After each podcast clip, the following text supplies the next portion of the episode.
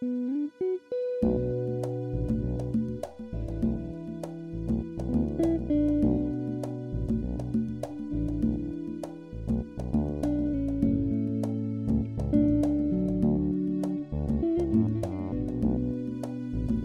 to What's Left to Do. I'm your host, Janelle. Last week, we were talking about making college free and canceling student debt with Melissa. And this week, we will explore dismantling the university with Dr. Josh Myers. If there's one thing we're going to do here at What's Left to Do, it's ah, throttle you around a little bit. Josh and I were at Howard at the same time, which almost didn't happen as he was, quote, anti academic toward the end of high school, coming to terms with the dashed dreams of being a football phenom in college.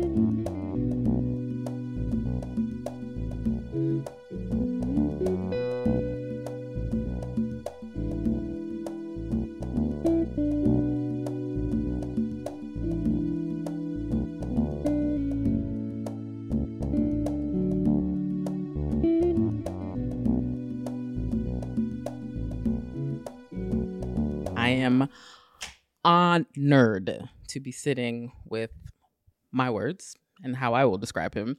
One of the foremost thinkers of, I think, of our time. and don't try and put this man in a box. Uh uh Yes, he is an academic. Yes, he is a scholar, but he is also a long suffering Braves fan. He also, you know, has an ear for music, art. Um, what else? What else can I say about him? Uh, he has. He's also. He's also a pretty um, staunch Epicurean, which I find probably most interesting. Very close second to his scholarship uh, and his presence in academia. Uh, we have Dr. Myers. How are you, Josh Myers? I'm great. How are you doing? I am hot as fuck in your little lobby down here. That I don't know what they're doing trying to save the planet with no AC on, but you know we're gonna make it. Um, it is a pleasure. I haven't I haven't seen you in a in a long time. It's been a minute. I couldn't tell you last. Uh, I haven't. Yeah, I don't know the last time You I came to my book launch. Oh yes, I did. That was right Yeah. before the end of end of 2019 or end of 2018. Yep, Yeah, yeah, yeah. 19. So I saw you right right before the world changed. Yeah, that's right. For his book Mhm. launch, uh, his first of. Did you get a three book deal? Two or three book deal? I have three books. Whoa. Okay, and you're working on the Mhm. second now, or second and third? Working on the third. The second will be out in September. Oh, you are. It's done. It's being edited. It's done. Whoa. Okay. And this, what's the second? I can't. I can't look at it anymore. No, no, no. You're done. You're right. You pushed it out. It's in, it's in the hands of the edit, editing gods right now. Uh huh. It's out of their hands too. So Oh, it's going to print. yeah, that's the, that's the scariest part. Whoa. You gonna go be be on tour again?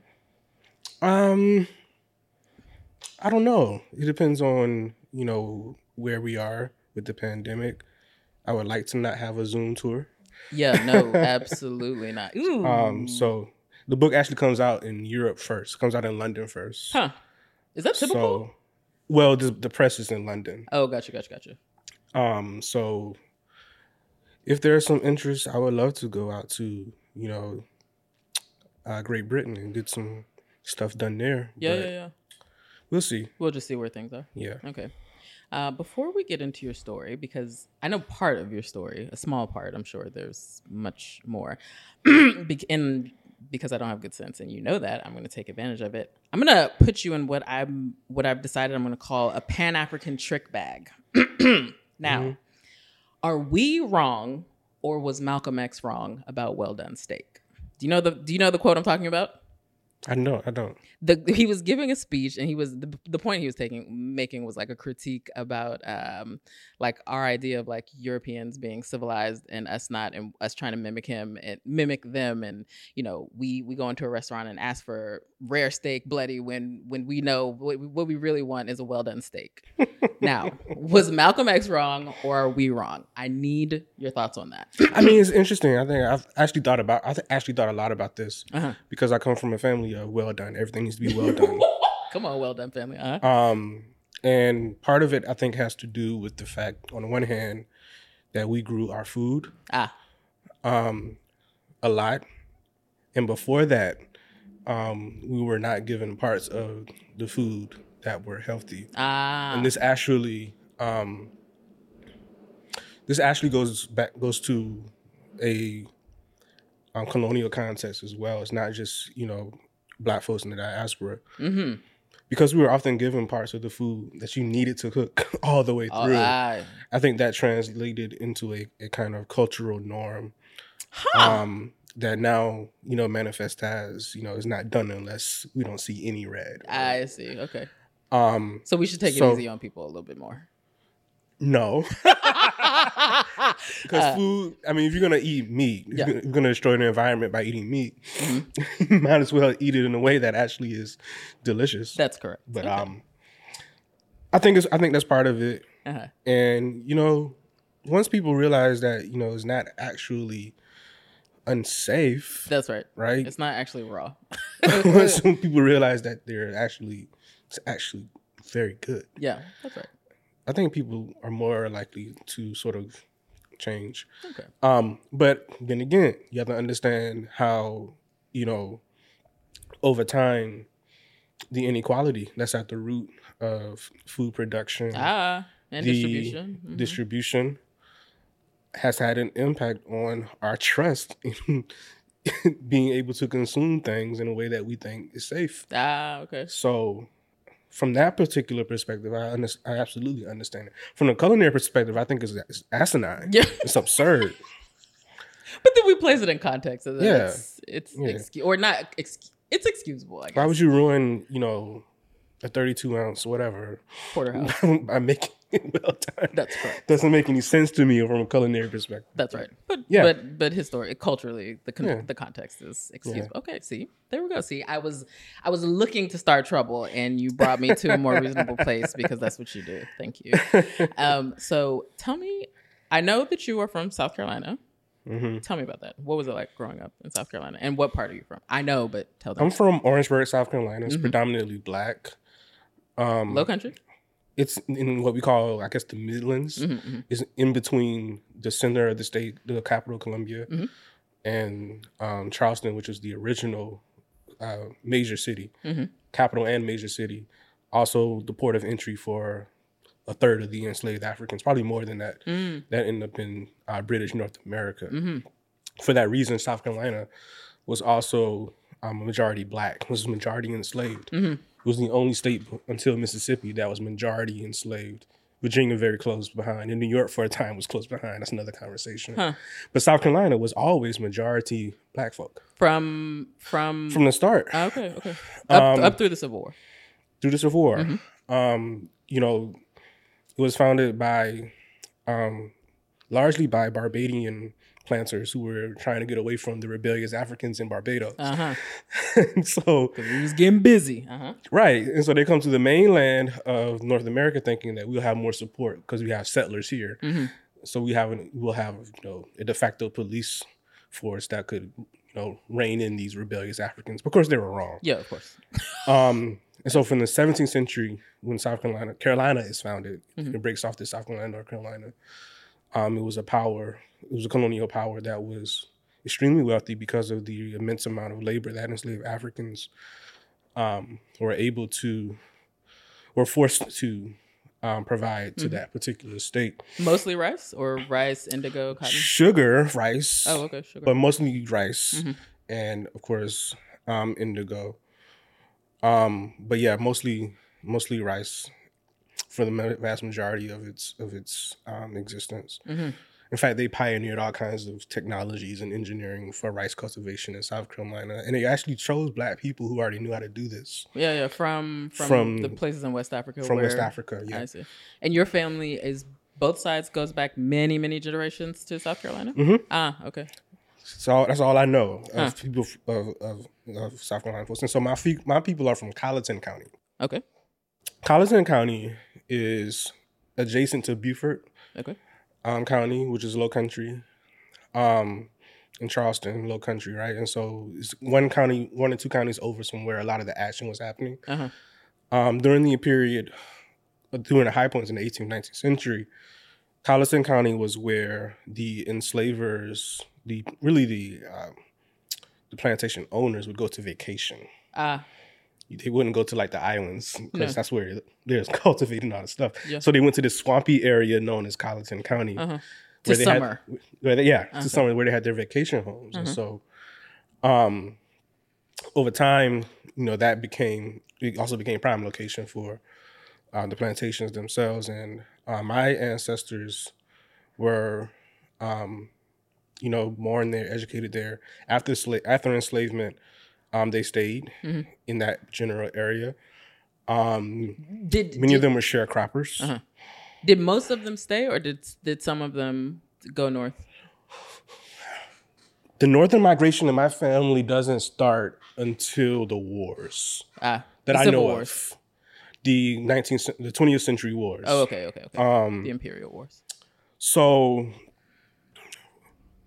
the furthest I know um, is my great great great, I think that's right, grandfather, um, Jackson Wiggins, whose name is in the history books, thankfully, Uh, um, because he was was he a deacon? I want to say he was a deacon Mhm. at a church in Islandton, South Carolina. Mhm. It's very small, Mhm. next to Yamasee, I think. Um, you know about the Yamasee Wars, the Yamasee peoples fighting against the British, Mm. Um, the native population Mhm. known as the Yamasees. Anyway, um, he actually was at a at church when one day Elizabeth Evelyn Wright shows up. She's a protege and student of Booker T. Washington. ah, She so she shows up and says, "I'm going. I want to build a school here, Mhm. basically on the Washington model, the Hampton Tuskegee model." yeah, model." yeah, yeah. And my great great great grandfather says, "I don't necessarily believe you, but if you do, Mhm. here's the first fifty dollars." Huh? So we don't know where you got this money from. yeah, yeah. That was a lot of as a money. then. sharecropper? Yeah. Um, it's the 1870s. Mhm. Um, you know, he has lots of children, Yeah. and this is where you know things get really um, interesting for me Mhm. because he had two wives. Oh, okay. Um, first wife died, so he remarried. But fr- from each wife, he had 16 children each. no, no, Yes. no, no, no. Because that that equals thirty-two. So he has 32 children. He had 32 children, and so there are people walking around this country and probably beyond this country that are my cousins. I guess so. So, God, the, Um, all sixteen of them made it past birth. yep. Wow.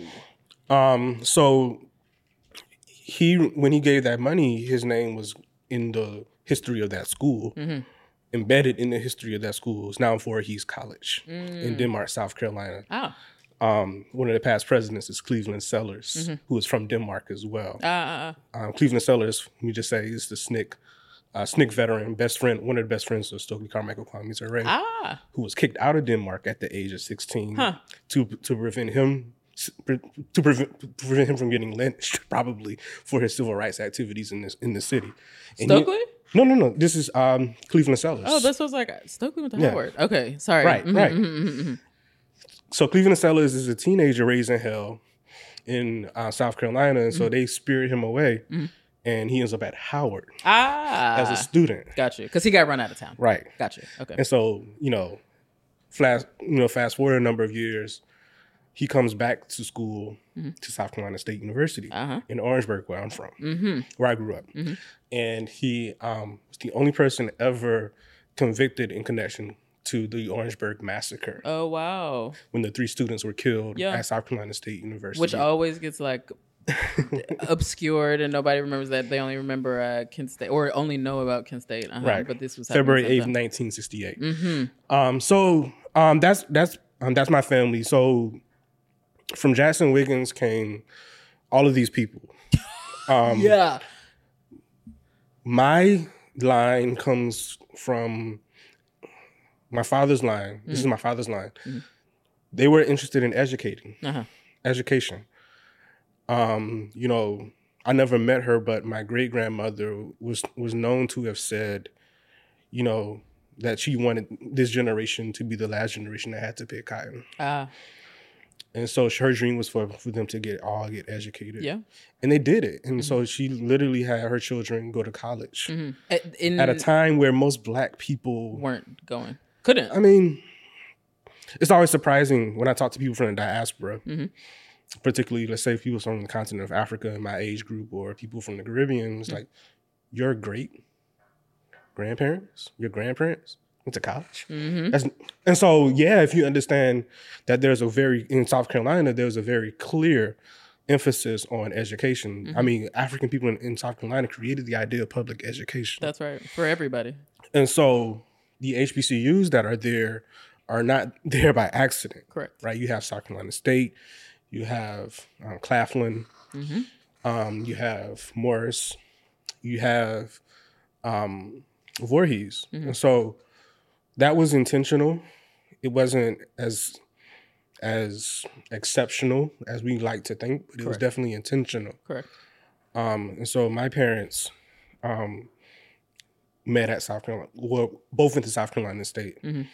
um, and you know that was my childhood. South Mhm. Carolina State University. You grew up on the campus. basically. Uh huh. Um, my father eventually gets his PhD from University of Georgia, so we spent three years in Athens. Ah. But then we came back to Orangeburg, and that's what kind of where I got my sense of what what a university was. Mhm. It was always through the HBCU experience. I mean, the march, the sound of a marching band is indelibly shaped in my memory. And Right. consci- Woke you up on. Saturday morning, I'm sure, or to put you to bed on Friday night. Yeah, I mean, it's it's it, it became who we were, and so Mm-hmm. I can't imagine my life not having Saturdays at you know going to football games and you know Monday nights and Saturday afternoons in the in the winter at basketball games. Mhm. Every May commencement literally would stop the town. Yep. I mean, it was a it was a citywide event. There was if there was a town gown dynamic that was negative, I never knew about it Mhm. um, because the town was really integrated Mhm. with the university in, in really important ways. And by the way, Claflin is there too, so it's not just South Carolina State. Are those the, are those the two uh, biggest schools in Orangeburg? I've never been to Orangeburg. I don't Mhm. know much about it. Are those the two biggest universities in Orangeburg? Mhm. Oh, okay. All right. Um, so we there's there's actually four universities, which is really weird because there's only like eighteen thousand people in Orangeburg. Wow. so Oh. Orangeburg County is larger. Okay. The county it's the largest county in South Carolina. Ah, by landmass or population? By landmass. Okay. Okay. Okay. Um, but in terms of the actual um, city limits, Orangeburg is not very big. Mhm. Um, to have four universities, but um, there's a really interesting history between Claflin and South Carolina State. Um, Claflin was first; it was it was private, but it got some state funds. Mhm.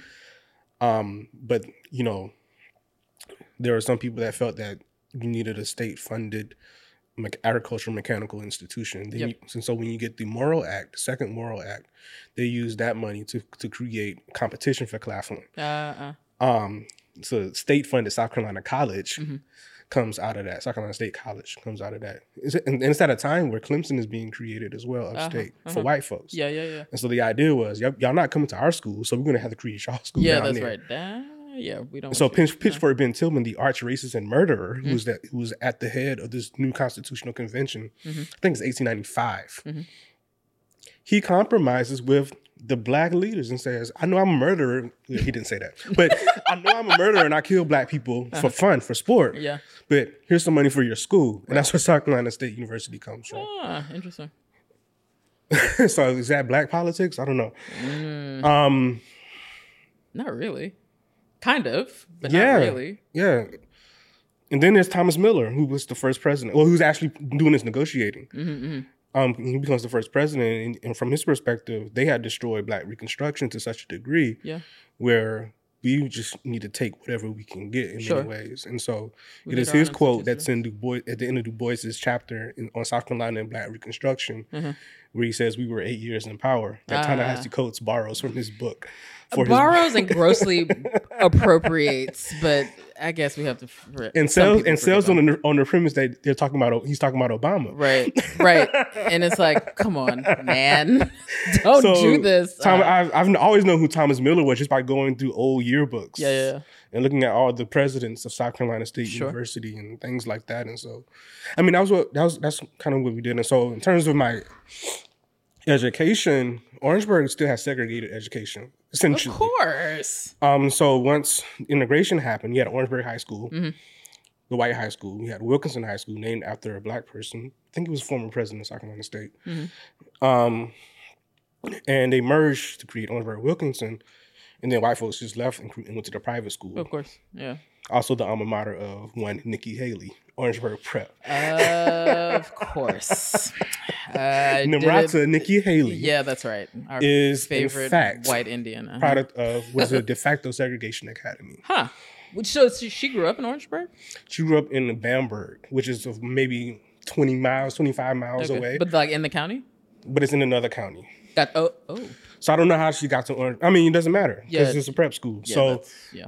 um, that's her background. Yeah.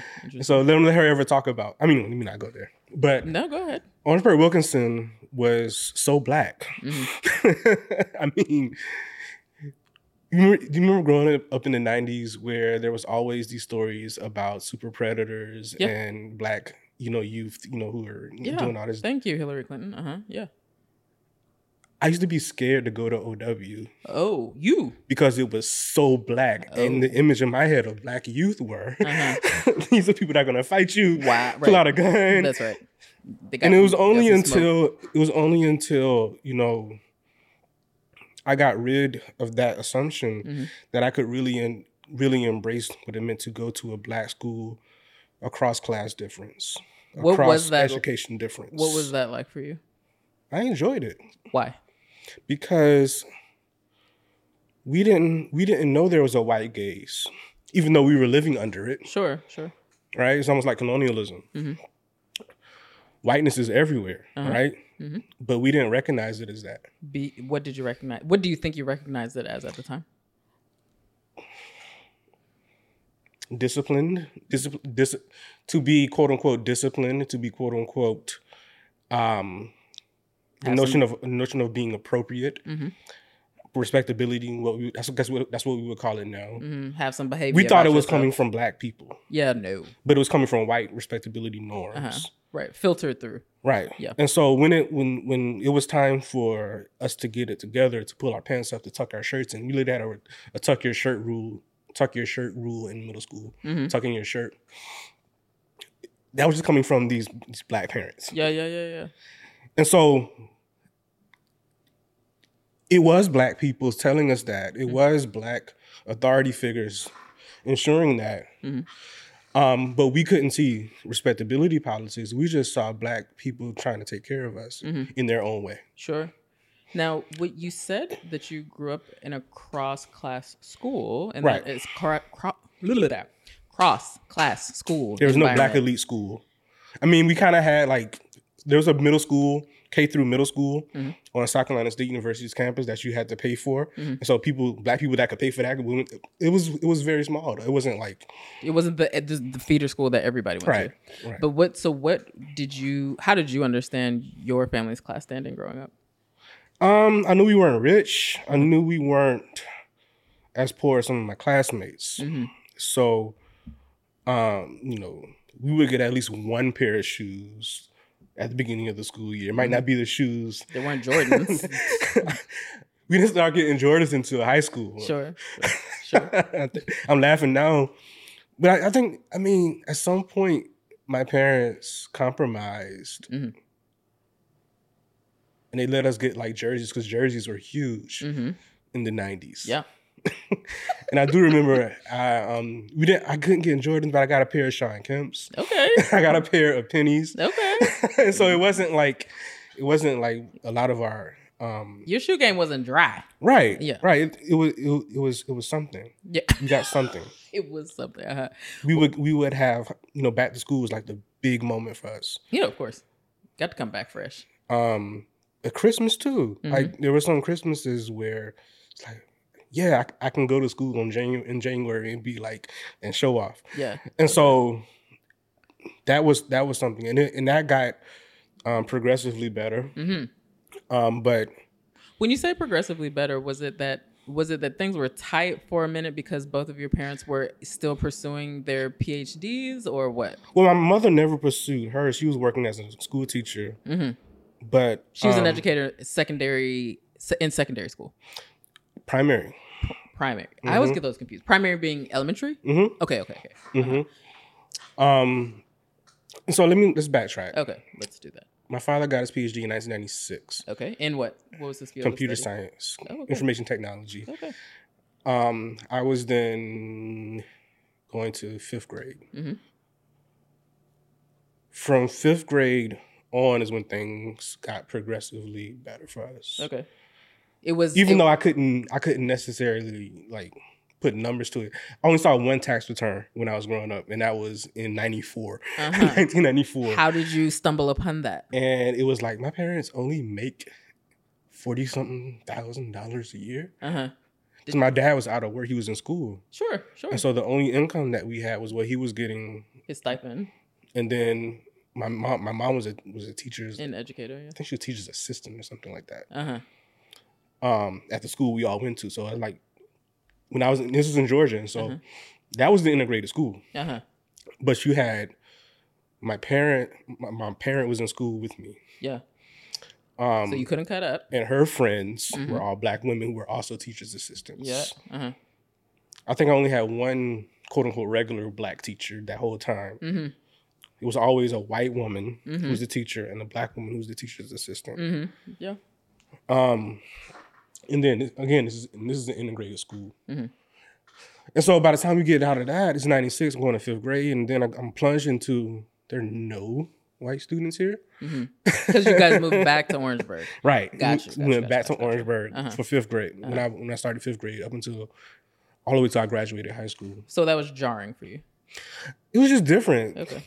Um, no, we had then you have the church, the church factor, right? Uh-huh. We were in black churches, Uh-huh. and the black church that I grew up in in Orangeburg, the formative church, has a education center that connected to it that started us off at two years old.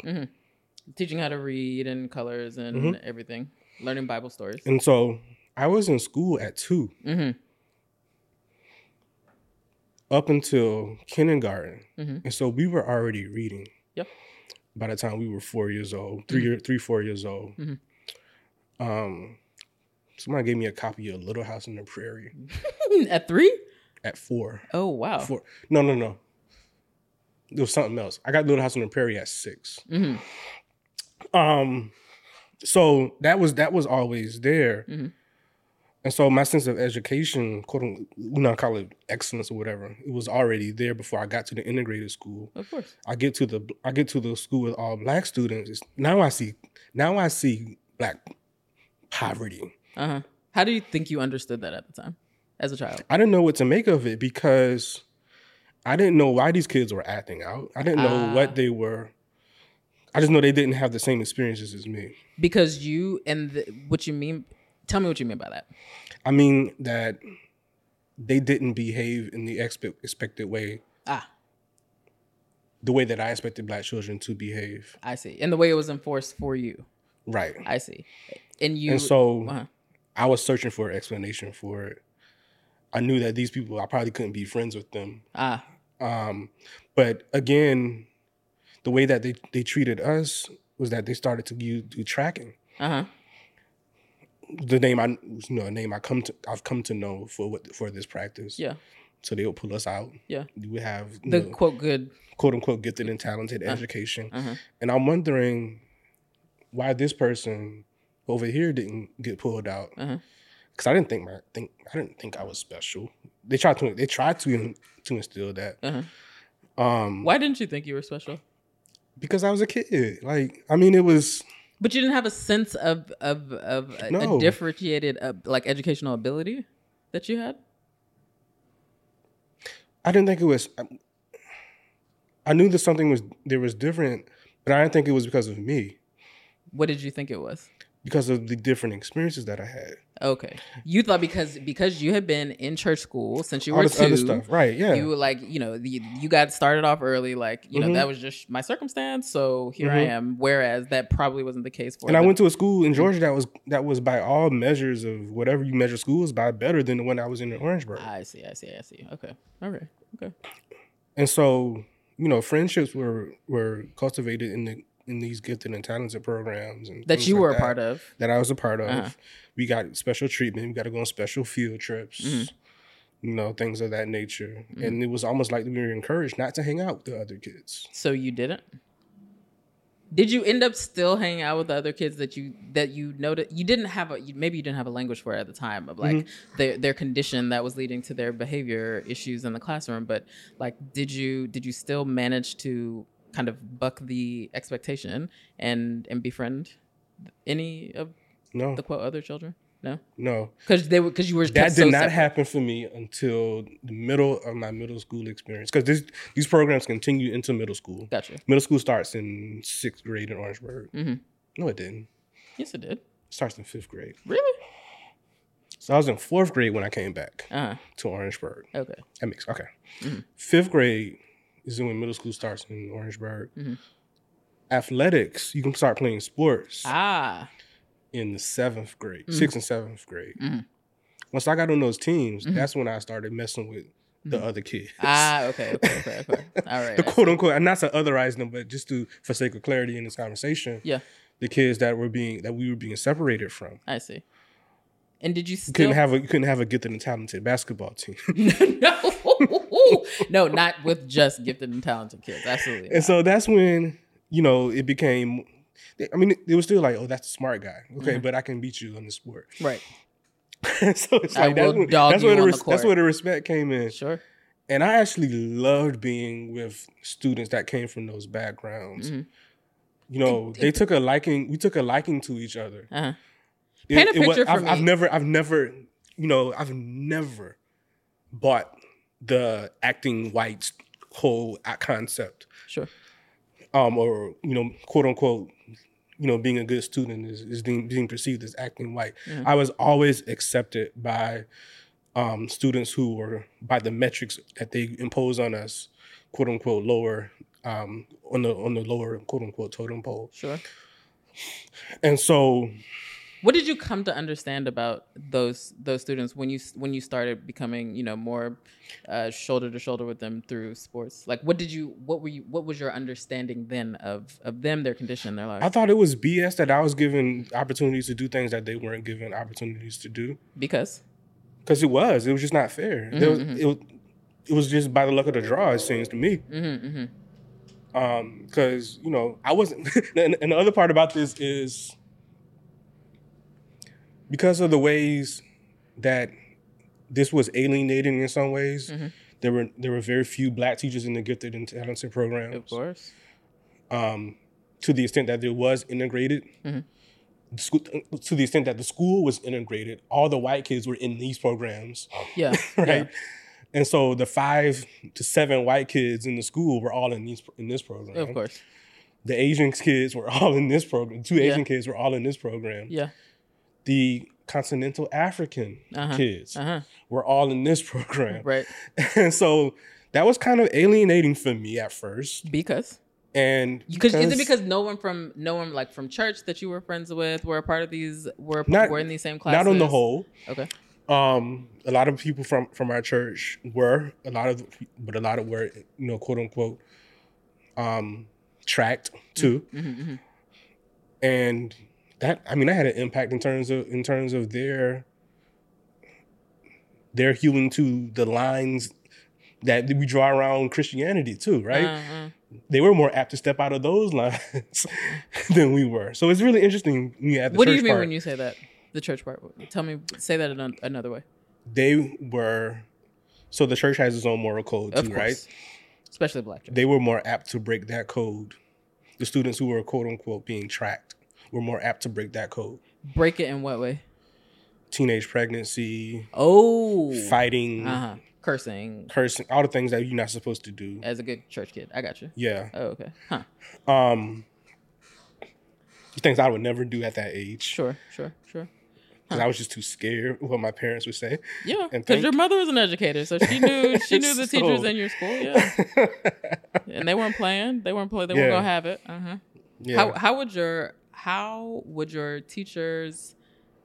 What type of student were you? And that's that's what I was about to, what I was about to get into. Uh-huh, uh-huh. Because of the alienation, I was at best a B student. No. Yeah. No. Yeah. Why? I remember struggling because it was like not cool. What- In the sense that Uh-huh. the education itself felt irrelevant. And I'm thinking about the humanities side. Humanities, you know, where we were being taught how to navigate a world that we didn't know Tell me what that you we mean by needed that. to navigate. Tell me what you mean by that. All of the cultural signals and the cultural kind of Shibboleths. shibboleths or even um, commonplaces Mhm. that we were being taught. It's like this is not being this. This doesn't help me be black. Ah, uh huh. This doesn't help me navigate the And world. so- uh-huh. The rebellious nature that I will, that will fully flower later on in life that I, I fully inhabit now was cultivated in the moment where you're trying to teach me English through the lens of the Scarlet Pimpernel and or English literature, whatever Yeah. it is. What are you trying to teach? Yeah, yeah. And it's just not resonating. Uh, uh-huh. And now my friends who are who are- who who are with me when I'm doing something that I absolutely love, which is play sports, aren't getting that. Yeah. And so I was like, okay, let me just focus on putting this ball in the hoop. Ah, okay. And so I was a basketball maniac. Uh huh. Like that's where you. I that's where all of your energy got redirected. Everything. Uh huh. From sixth grade until eighth grade. Mhm. Here's what a day, typical day in a life was for me. Okay. When there was school, I would think I would spend school thinking about basketball. Okay. After school, I would go to basketball practice or, or go home and play basketball. Mhm. In the summer, so this is before the season. Mhm. During the season, games, Mm-hmm. right? Because they, I mean, they they made it really like because the school would like announce the games on the intercom, and then after the the next day they would announce the results and who had how many points. And, Oh, really? I mean, yeah. And so Yeah, if, you, if you had like a good game, the whole school was going to know. right. And you know you're the man? And so the summers though, Mhm. we woke up. This is before like travel ball, which they do now, Yeah, yeah, yeah. and like organized stuff. Mhm. Our summers were playing. You had to you you had to prove yourself in the neighborhood. Uh huh. Of course. None of my neighbors were in the gifted and talented pipeline, Uh except maybe one. Uh huh. But th- these were all black kids, Of course. and they were all into basketball. Uh huh. And so we woke we woke up in the morning, Uh-huh. 10 a.m. Mhm. I'm either going across the street, Yeah. Waiting till the neighborhood, waiting waiting for the whole neighborhood to come outside, Uh huh. and we play until sundown. Yeah, that's right. Hooping all day in the heat. Then my dad gets the idea Mhm. that we're gonna put a goal at, at our house. No, now it's over. That's it. So from from the time I'm 11 until the time I play, I start organized basketball at on the high school level. Mhm. The entire neighborhood, for months on end, Mhm. was at our house playing basketball All day. nice. all day. Uh-huh. And it got so bad that when we went out of town for vacation, Mhm. they had a system Mm-hmm. to play basketball at our house. My my parents didn't like that. What do you mean a system?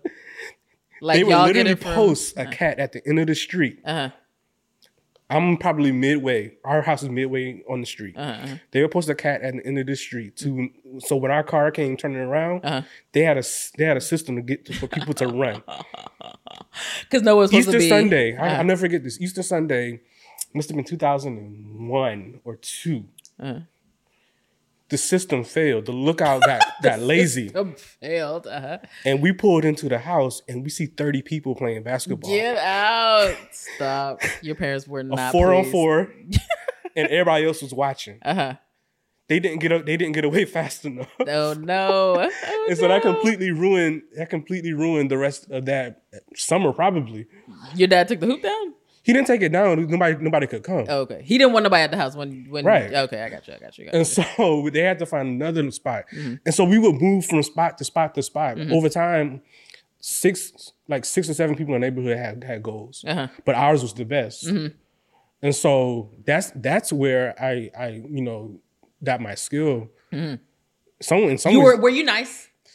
Yes in that in that setting yes. Yeah. Okay. All right. As, as, as I was getting ready to say, that skill didn't always translate to organized ball. There's a difference. it's a different. Okay. It's a different level. It's almost like you know when street ball stuff came out, when AND1 mixtapes and stuff like that. Yeah. That stuff resonated more, more, more with us because we were also growing up in the post Jordan era Uh-huh. where the NBA was boring. Yeah, yeah, yeah. That's right. We're just a snooze fest. You know, except for the Lakers, was, everybody else was just boring. Yeah. Uh-huh. And so the AND1 folks, that's the that's us. That was your And so when I got involved in organized ball, first in middle school, we were just off the chain. We like, only lost one game in middle school when you were playing for the school or Mhm. AAU. for the school. Okay, okay. AAU was right after that. Ah, And that's when I realized I'm, I'm not going to the NBA. right. Oh, because that that summer, we only played three games Uh-huh. in AAU. We went one and two. We didn't advance to the tournament to the big. To, that's when I knew because I saw cats who could actually like play in the organized system I see. the way that I was playing street ball. Uh huh. But you thought you were so nice at street ball. Like I have a future. I'm about to be the insert the blank of Because we saw know, it so much. I mean, growing up in Orangeburg, we didn't have a lot of NBA talent, but we in in terms of like people that we admired, we we saw it. Mm-hmm. Ball out high school, get a D1 scholarship, ball out, go to the NBA. I see. This is the age of like, mm, no, Kevin Garnett was from South, was from South Carolina. Ah, uh-huh, uh-huh, Ray uh-huh. Allen was from South Carolina. That's right, that's right. Jermaine O'Neal was from South Carolina. I don't know that I knew that Ray Allen was from. South So I mean, we just saw it over and over and over and I over. It's you. like, okay, we're going to the NBA. Right. There's a, And there's my a old head for it. had an old head who was maybe four, three or four years older. Uh-huh. He was the most serious talent in the neighborhood, Mhm. And he was six six. Oh, okay. Big boy. And so he was the best shooter. He Mm-hmm. was the best playmaker, Mhm. and I saw him in the in in the settings where I was nice, be Mhm. nice. Mhm. He went to the high school when he got to high school. Mhm. That translated for him. Ah, You know, he was like the be- he was he he was one of the best players in our high school. hmm And so, um, for me, it's like, as long as I get my growth spurt, I'll be good. I already, had, you know, I, I had like supernatural hops. uh-huh. I mean, my said my nickname, my nickname was Rabbit in Oh. um in middle school and high school. right, because you got air. When I was in eighth grade, my first, actually, my first dunk was in seventh grade. Really? Yeah, On a regulation size hoop? Mhm. Huh. All right. and so. I, I, I had things that set me apart, Uh-huh. right? uh-huh. But it was when- once we played that first AAU tournament, I realized I'm probably not going to the NBA. Mhm. And then Was that heartbreaking? Was that realization? no? Here's why. Okay. That was the that summer was after the first fall of me playing organized football. Oh, For the first time ever. And that, the now the monkey My on your back, back. it was my basketball coach who said we need to, we need you to go out, go out and try to play quarterback. Uh-huh. It's like I'm not playing football. I'm just gonna mess up my NBA prospects. What are you mad? Uh-huh. so I reluctantly went off of middle school football. uh-huh. Realized, oh, this is kind of easier than basketball. You thought football was easier? Yeah, all you gotta do is run. I mean, you got to not get hit too. Okay. Uh-huh. and so I became not a quarterback, but a running back. Uh-huh. And when I went to when I went to so because basketball so basketball and football is happening at the same time. Uh-huh. Going from eighth grade to ninth grade, middle school to high school. Mhm. There was an intensity around football that basketball could never touch. Mm. And we were actually sending people to the NFL Yeah, every yeah, year. yeah, of course. And so basketball, okay, that's nice. So I only played one more year Mhm. at the high school level. Mhm. And plus, you know, my basketball coach was conservative. Black guy? Offenses was a black guy. Uh-huh. I mean, everybody's black at this point. Okay. Those white kids from the middle school, Mhm. they they're now you know playing their part in the Confederate states. I mean, I, I mean, literally, my friend, quote unquote friend, hmm my white friend in in middle school, his parents would not let him go to Orangeburg Wilkinson. What at all? And so three years later, we saw him with a Confederate flag in his pickup truck. Huh. So I mean, that's what that's really what, and that helped me learn about how you know it doesn't matter if you're friends. These people are going to take their take their place in this whole preservation of whiteness. Yeah. Wow. So um, anyway, football completely eviscerated any any any love I had for basketball, Huh. coupled with the the system that we were being forced into, Mhm. you know, at the high school level. I mean, again, it's 2001, 2002. Mhm. So Kobe, AI, like those are the people we're looking up to. And so we had a we had a system that was like work the ball from the inside, outside into the in, into into the inside, and don't you know be flash. No cornrows, no headbands. Really? it was no like, cornrows at that point? Yeah, so I'm like, whatever, man. Yeah, yeah. So I went to, and plus all the girls like the football players. Of course. And So I that's that's when the switch happened. Let's play, let's play football. Let's play football. Uh huh. And then football took over my life Ah, to the extent that I didn't care about anything else. not academic. Hell no. Not wow. Okay, it was that Hell was your whole life. And I was still in, I was still in the, the track. Okay. And so I'm t- the four white teachers that we had in high school Mm-hmm. had had the, had that track. Mm-hmm. You know, humanities. You know, all all that so what we call humanities and social science now. Mm-hmm. It was all that, and luckily I had one black English teacher Mm-hmm. because I did I, I refused to be an IB. yeah, no, yeah, my yeah, my mom wanted me to do IB so bad, and I was like, absolutely. That's in not. fact was- that's one thing football helped me avoid Uh-huh. Because at that point I'm in line to get a football scholarship. Uh-huh. IB is a way. I don't need you. I No. don't. I don't. I don't need the benefits of academic excellence because I'm excellent at football. Ah, That's how. That's, that's how I'm getting to college. uh-huh, uh-huh. Did And this? so Go ahead. Go ahead. academics, whatever. I'm still. I'm like I said. I'm still in this particular space. Mm-hmm. But excellence, nah. Excellence means running this rock. Ah, I see. So did you stay a B student, or did you kind of drop down a little bit?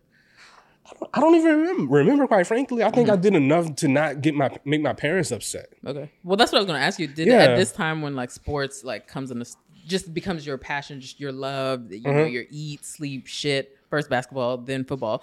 Like, did that cause a little bit of friction at home because like you're no okay? So you did just enough to like stay in line, not, not draw the ire of your parents academically, um, and they were supportive of your This isn't. This is. This is an athlete athletics driven environment okay for every for all young boys. for everybody. Okay, boys and girls. Okay, Everybody. Uh-huh. Our girls' basketball team was completely Nasty. Insane. Huh. They're the, in fact they're the only ones that ever won state champion. Oh, wow. Okay. we were we were we were intense and we never won. Uh-huh. I had one winning season for all four years of football. Oh, okay. Um, except the one time when I played like for the JV team and we went undefeated because they had me. Oh, excuse me. Mm-hmm. All right.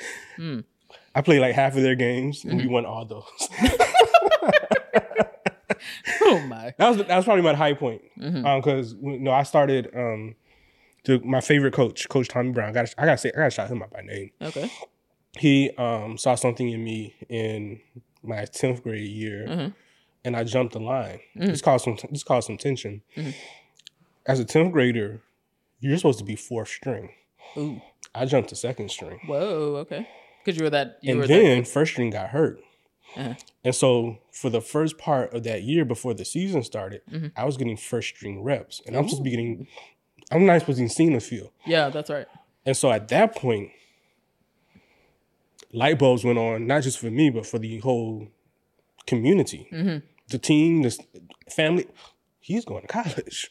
For football. Right, Wow. right. I mean, that's literally, I, I, I my, my, one of my, my best family friends, um, he did, he decided not to play his, um, last year. He had played quarterback before.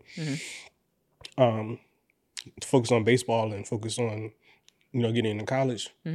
He was on the sideline on my one of my debut performances as first string as a 10th grader. I just scored a touchdown. I come off the field. He looks at me and says, You're going to college. Wow. It's not it's almost if that wasn't the case before. Sure, sure, sure, sure. But he meant it. He like, meant it like, You're going to college to play football. I got you. So at that point, it's like, all right, boom, Uh-huh. this is done. All I gotta do is just keep doing what I'm doing. Of course, things got in the way. First string got healthy, but also that coach got fired Ah. because we weren't winning enough. oh. And I remember, I always remember that day. That's the first time I cried in public in front of black men. Oh wow. Because you're because Mr. Tommy Brown, Yeah. he got fired for not winning enough. Oh wow. Huh. Because I knew it was over after that. The do you- dream was over. Oh, because he it- you, he was it- your sponsor. He was your promoter, not sponsor, but. Absolutely, Yeah, yeah. and it was his system. ah ah. And so, and I also knew we loved him. He Yeah. he was tough on us. I mean, we got all kinds of stories about him. We f- we felt that he could actually like change the weather. What do you mean? Whenever it rained, uh-huh. because we practiced all throughout the summer. Of course. It's probably illegal now. Yeah. Probably. Yes. Whenever it rained, Mm-hmm. he would go outside Mhm. and just look. By the time it was time for practice, the Mm-hmm. rain would stop. No. I am not lying. Every like that was just consistent. It was consistent. So you thought he was like next to God. we only missed practice for rain maybe two or three times. Wow. Wow. Okay. Huh. so Huh. this is not just me talking. This is the legend. Yeah, yeah, and it, yeah. hap- it was happening before I even knew him. Sure, sure, sure, sure. And so um, he was he had gone to South he had gone to South Carolina State. Uh-huh. He had you know had so many athletes get D one scholarships, Mhm. and so I knew at that point this is probably over. Because you had hitched your wagon to him, but now he's gone. Yeah. And now with the new coach, the The new co- situation was, I mean, I hope nobody listens to this from Orangeburg. The new coach was terrible. huh? what do you mean? Why was he terrible? And by comparison, he was just terrible. Okay, okay. I'm sorry. He didn't have the he didn't have a system that worked for you. You ever heard the wing T offense? No. It's this terrible offense where you use deception and it's all based on like moving the ball through trickery and things like that. hmm Whereas Coach Brown had a pro style offense Mhm. where you had one feature running back. Uh huh. And that was going to be me for the next two years. Gotcha. That's where you're gonna shine. Uh huh. I see it. This guy had a, a offense where you had three people ostensibly in my position. Ooh, no. Mm-mm. No. Okay. Okay. So, So you guys anyway- didn't get along. Uh huh. It was never going to work at that point. I Uh-huh. mean, you know, me and my dad kind of got into it because I, he, he saw that I wasn't putting in the same effort. Uh huh. And so With the new coach. with the new coach. Uh-huh. You know, they wanted me to run track Mhm. and to to improve my football. I like, I don't care anymore. Right. That's right. I did this. Not. I don't have the same Right. fire. The, And I was doing like social stuff too. Mhm. Like. So we were part of the junior Kappas on campus, which I probably only told, I never told anybody in public that. Wow. So we were basically like our own fraternity in high school. and we did fraternity stuff. We did things that fraternity people do. We threw parties, we did stepping, we did all this kind of stuff, right? Teenagers. Teenagers, yeah. Okay. Uh huh. They had like, they actually, they actually had step competitions for teenagers. Uh huh. And, And so you were front and center. I was in that. Okay. And we was doing that. And that ran up against football. Yeah, yeah, Still not talking about academics because nobody cares about that. Yeah. No. Who the fuck cares? Uh huh. And so we're doing all of that stuff, and it's like, okay, I'm not going to the NFL. Mhm. I'm probably not going to college for this. Mhm. I'm not going to put any effort. Mhm. And so something stumbled into my lap, Uh huh. and that was the National Merit Program. Ah. How did it stumble into your lap? Because I didn't care. Were just all told to do it. So I did Because you're still day. being on. You're still on the gifted and talented track. Yeah. And so someone was like, "Hey, here, kid, look at this." No, there was like, you need to take the PSAT to get ready for the SAT. Ah. Okay. okay. it was dictated to you. Yeah. It wasn't your like proactive choice. Right. I got you. Uh-huh. So I did well enough on that to get consideration for national merit. Mm-hmm. We also did like intense SAT. I went to SAT camp, but the only Mm. reason I went to SAT camp because there are gonna be black girls from all over the state at the SAT You camp. horny dog. Uh huh. I mean, it's true. no, grabbing this. And as a junior kappa, a captive audience of black women, I of young black do girls. it. I can't do that. I'm not doing that with you. I'm not doing that with you because I did not have that on That's- the mental list of things. I Because at one at some you. point you got tired of Orangeburg girls, yeah, because it's only a town of eighteen thousand people. Right. Uh-huh. and so that led that that allowed us to like go to like Columbia and Charlotte. and So you went to SAT camp to be, just show your teeth to the ladies. and it was at Clemson. Oh, okay. Uh huh. And so, um, I guess I learned skills that. Well, I- what I really learned was that SAT is not about about competence; it's about how you take a test. Correct. Correct. That's all. so anyway, I did well enough on all of that Mm. to get to um, become a national merit. Mhm. Um, I think I was a national merit scholar, Mhm. and then on my birthday of my senior year, Mm-hmm. by, the, by the, by senior year, I'm completely checked out. In fact, at the end of, uh, at the end of year, of everything, football, the whole social scene, Uh-huh. Orangeburg as a as a space. Uh-huh, uh-huh. You checked out. Why are you so over it?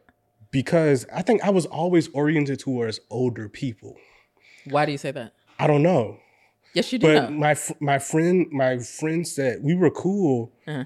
But I just like I also liked hanging around them as we hung around people who were two, three, four years Okay, older. Okay. My brother was two years older. Were you one Um, of two? hmm? You just one of two? There's three of us. My sister was one year one year younger. Ah, you're the middle. Yeah, I'm Uh-huh, the middle. uh-huh. But I just have I just have more positive experiences with with being on the scene alongside older folk.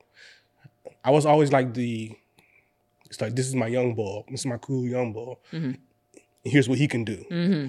And so I had like all kinds of things that I could do. I could make t-shirts. I had web design skills. I Mhm. had like, you know, I gave up on music, but um there was all kinds of things that, you know, endeared me to older folk. But why do you think that By that? senior year, there are no more old people. They're just us. It's no, like, I'm saying, what, over but why do you think that you were? Why do you think that you were drawn so much to older? Is it just like the novelty of being like young and talented? because they were drawn to me. I think it was like they didn't reject me.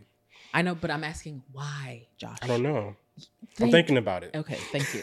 I'm thinking about it. Uh-huh. I don't know. I don't know. Was it? Was, did you have that sort of? Did you have that sort of? Like, so growing up playing basketball Uh-huh. in the street, in the backyard, Uh-huh. because I started off very young, I was always the younger person on those on the, in those games, Sure. And the fact that they still wanted to play with me, Mhm. I was always one of the first or second people that they picked on their teams. hmm It was always something that affirmed me in a way. I don't know. Mhm. Just trying to think, trying to think through. Do you it. think it was? It was kind of that. You know how you see that in children, like male and female children. Like it's it's kind of like a fawning adoration that like that kind of can endear like older people to you. It's like you know, like oh, like you kind of it's sort. There's sort of like a reverence thing. Like, did you have that, and that was maybe part of it? I de- it was definitely reverence. Uh-huh. Like y'all doing y'all, especially when I was in high school. Mhm. My my my favorite year was my first year Of course, because it was all people. I was you're the youngest. I saw old people, Yeah. older people, Uh huh. Okay. But and you I was accepted by older people. Uh huh. Um, and they were doing things that I wanted to do one day. Uh huh. When I when I became a senior, it was like there's nothing here for me. There's Ah. nowhere to go. Uh uh uh uh. Right. And so I actually tried to get out of my senior year. How, what does that mean? So we started. Our excuse to get our excuse to get out of the state was to join DECA. What is that? DECA is like you. You ever heard of like Future Farmers of America? No. I guess I guess not. Dude, I absolutely not. I have no idea what you're so talking about. we had we some of us took vocational classes, okay. and so I think Future Farmers of America is, the, is one of the most well known organizations of vocational uh, students, Hmm. secondary vocational students. Mhm. Anyway, there was there was there were organizations like this for different areas. Mm-hmm. And so we joined the one for marketing, the, the, the field of marketing. uh, so it was called Distributive Education Uh huh. Clubs of America, something like that. So Yeah. but it was DECA, DECA. Uh huh. That was our excuse to get out of get out of the state once a year. Uh huh. Because you have these long these, these conventions. Uh-huh. So you have again, we're we're the cool kids, Uh-huh. high school age, Yeah. a, a national convention Yeah. out of the state. Girls. Yeah. so that was our excuse and so i ended up um you know going all over the place but i was introduced to like a, a program where you could complete your first year of college Hmm. as a senior Hmm, mean, meaning get college credit while you're No. still. yes but also be residential Oh, I got you. Uh huh. but it was johnson and wales which Ah. is known as The cooking school. but they also had marketing programs Oh, okay. and so i was like i went to my parents me and my friend rico he went, who actually went to howard ricardo johnson Yeah, yeah, yeah. Uh-huh. we go up to our parents. It's like we want to go to Johnson and Wales for our senior year, and it was in Miami. Yeah, right. Yeah, right. Sit your ass down somewhere. Uh huh. It's like, so y'all want to be chefs? that, that was really good. and I was Uh-huh. doing no cooking, even though we didn't want to go be chefs. But I was, no, we want to we want to study marketing. It's like no. And so I was miserable my whole senior year. yeah, yeah. I, I quit football without quitting the team. Uh, how does that work? You just don't suit up. to go in the games. Okay. All right. They I hated me for that. I guess so. They What do did, we? and they and they didn't kick me off the team. What happened was they took me out the rotation. Oh, It's like, okay, you're gonna take me out the rotation. I'm not going to actually go in when you tell me to go in. yeah. Oh, I mean, that's how that's how we were thinking in that particular moment Uh-huh. because we didn't respect this coach. Right. You need to register your discontent some way. Yeah. Uh-huh. We didn't respect them, and so I literally, as people were like, "You should try to you know, tell coach." I'm, I'm sitting on the sideline, Right. waiting things out. that's what we're doing this fall, actually. Right Uh-huh. after homecoming, because we know they do the whole thing for seniors and Yeah, yeah, homecoming. yeah. Uh, You get to walk, and after that, I was done. mm, Whatever. right. I'm not, you know, I'm not going to get a scholarship, so whatever. Right. And so, November of that year, Mhm. literally on my birthday, Mhm. Howard sends a package. Uh-huh. Howard says, in no uncertain terms, if you apply, we'll give you a full ride. Wow. They pre- they you didn't you hadn't uh, I didn't apply. okay. Did I they didn't name- think to apply to Howard. I knew all about Howard from a athletics standpoint because Howard was part of the same athletics conference as South Carolina State. Yeah, yeah, yeah. And so I grew up going to Howard games. Yeah. Um, never, I don't think we ever came to an away game at Howard. Mhm. But every time Howard came to town, Yeah. I was at the game. Yeah, yeah. So I knew about the band. Yeah. The band was actually one year it was actually better than South Carolina State's band. Really? I was like, wow. Yeah, sure. so when I got to Howard as a student, I'm like, wait a minute, what happened to the band? Yeah, right, right, right. Why is it so little? Uh-huh. Um, How did they find out about you? Through the National Merit it was through National Merit. ah, okay. Well, where did you prior to hearing back from Howard, where did you want to go to school? I didn't know. I had no idea. Okay. I applied to 35 schools 35? Why so many? Because that's a national merit. People just invited me to apply. Ah, okay. All right. And so I knew, Were they all HBCUs that you applied to? mm-mm. What was what were some that you remember that you oh my to? God. Let's do the HBCUs first. Okay. North. Carolina A&T, North Carolina Central. Uh-huh. I know I, North Carolina FAMU, Uh-huh. Morehouse. Um, Hampton. Didn't apply to Hampton. Oh, you said fuck that noise. Those are the HBCUs that I can remember. Uh-huh. Um, South Carolina State, of course. Yeah, yeah.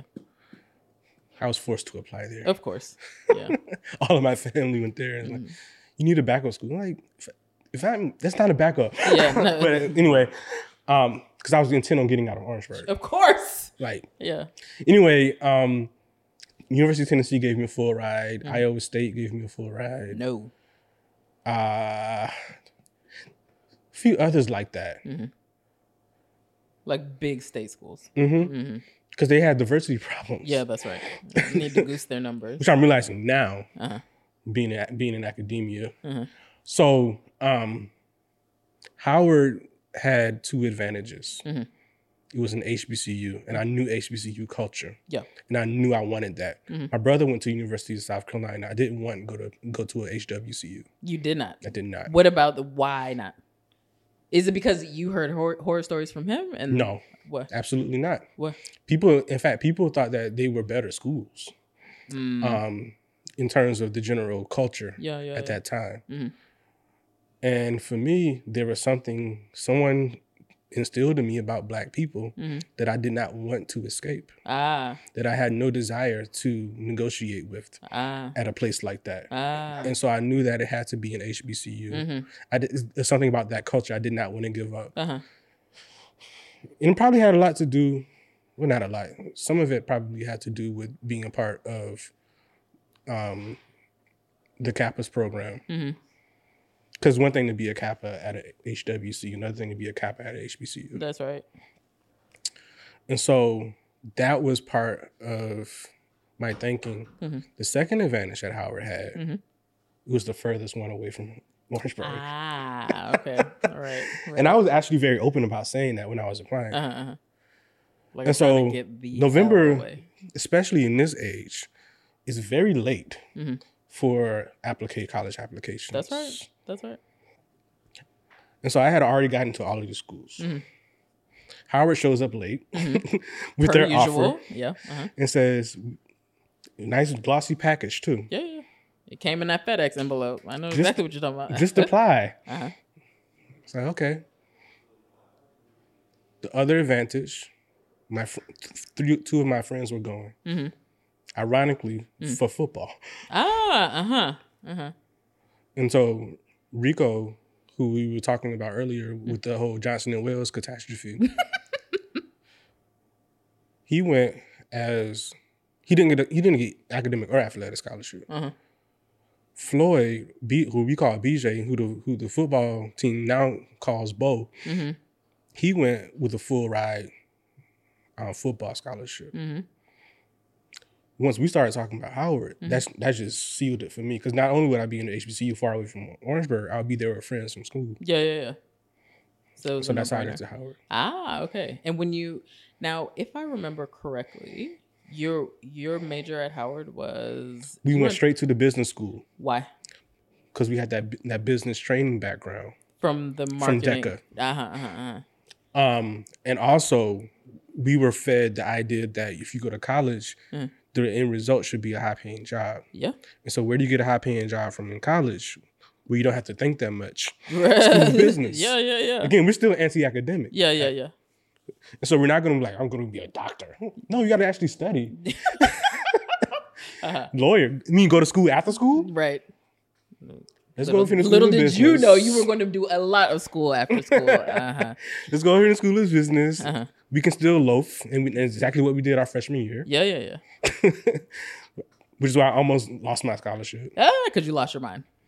Of course. Yeah, I mean, it's Howard. Everybody Yeah. loses their mind the yeah, first year. that's correct. uh-huh.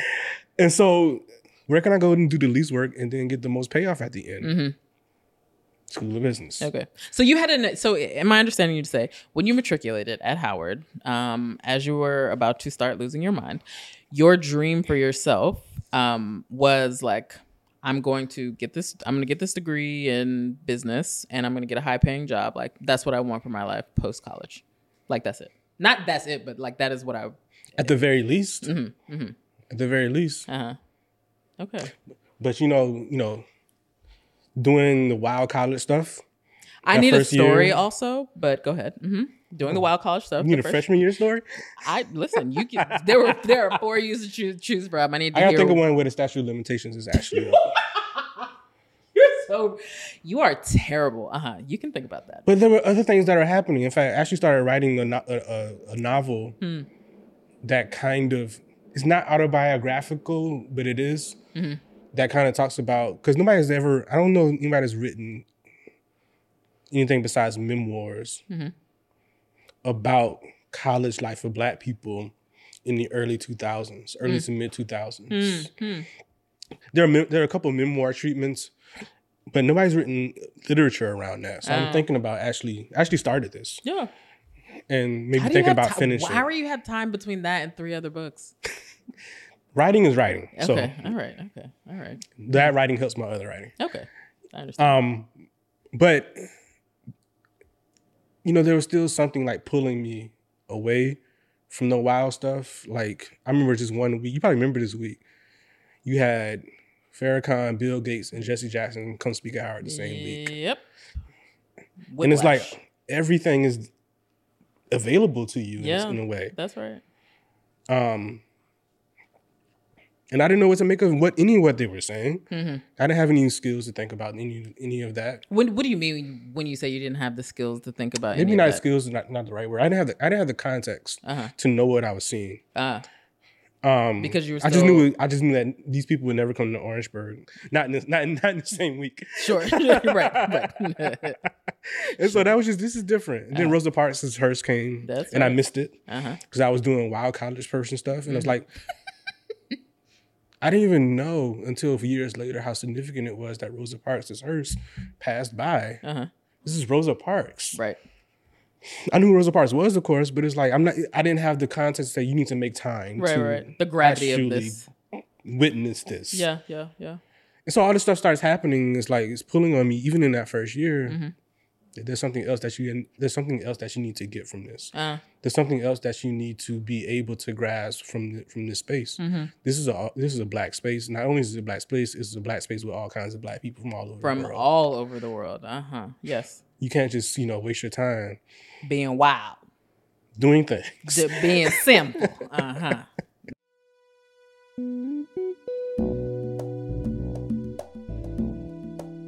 I'm still stuck on supernatural hops and the young men on his football team thinking the coach could change the weather. There's some strange things going on down in South Carolina.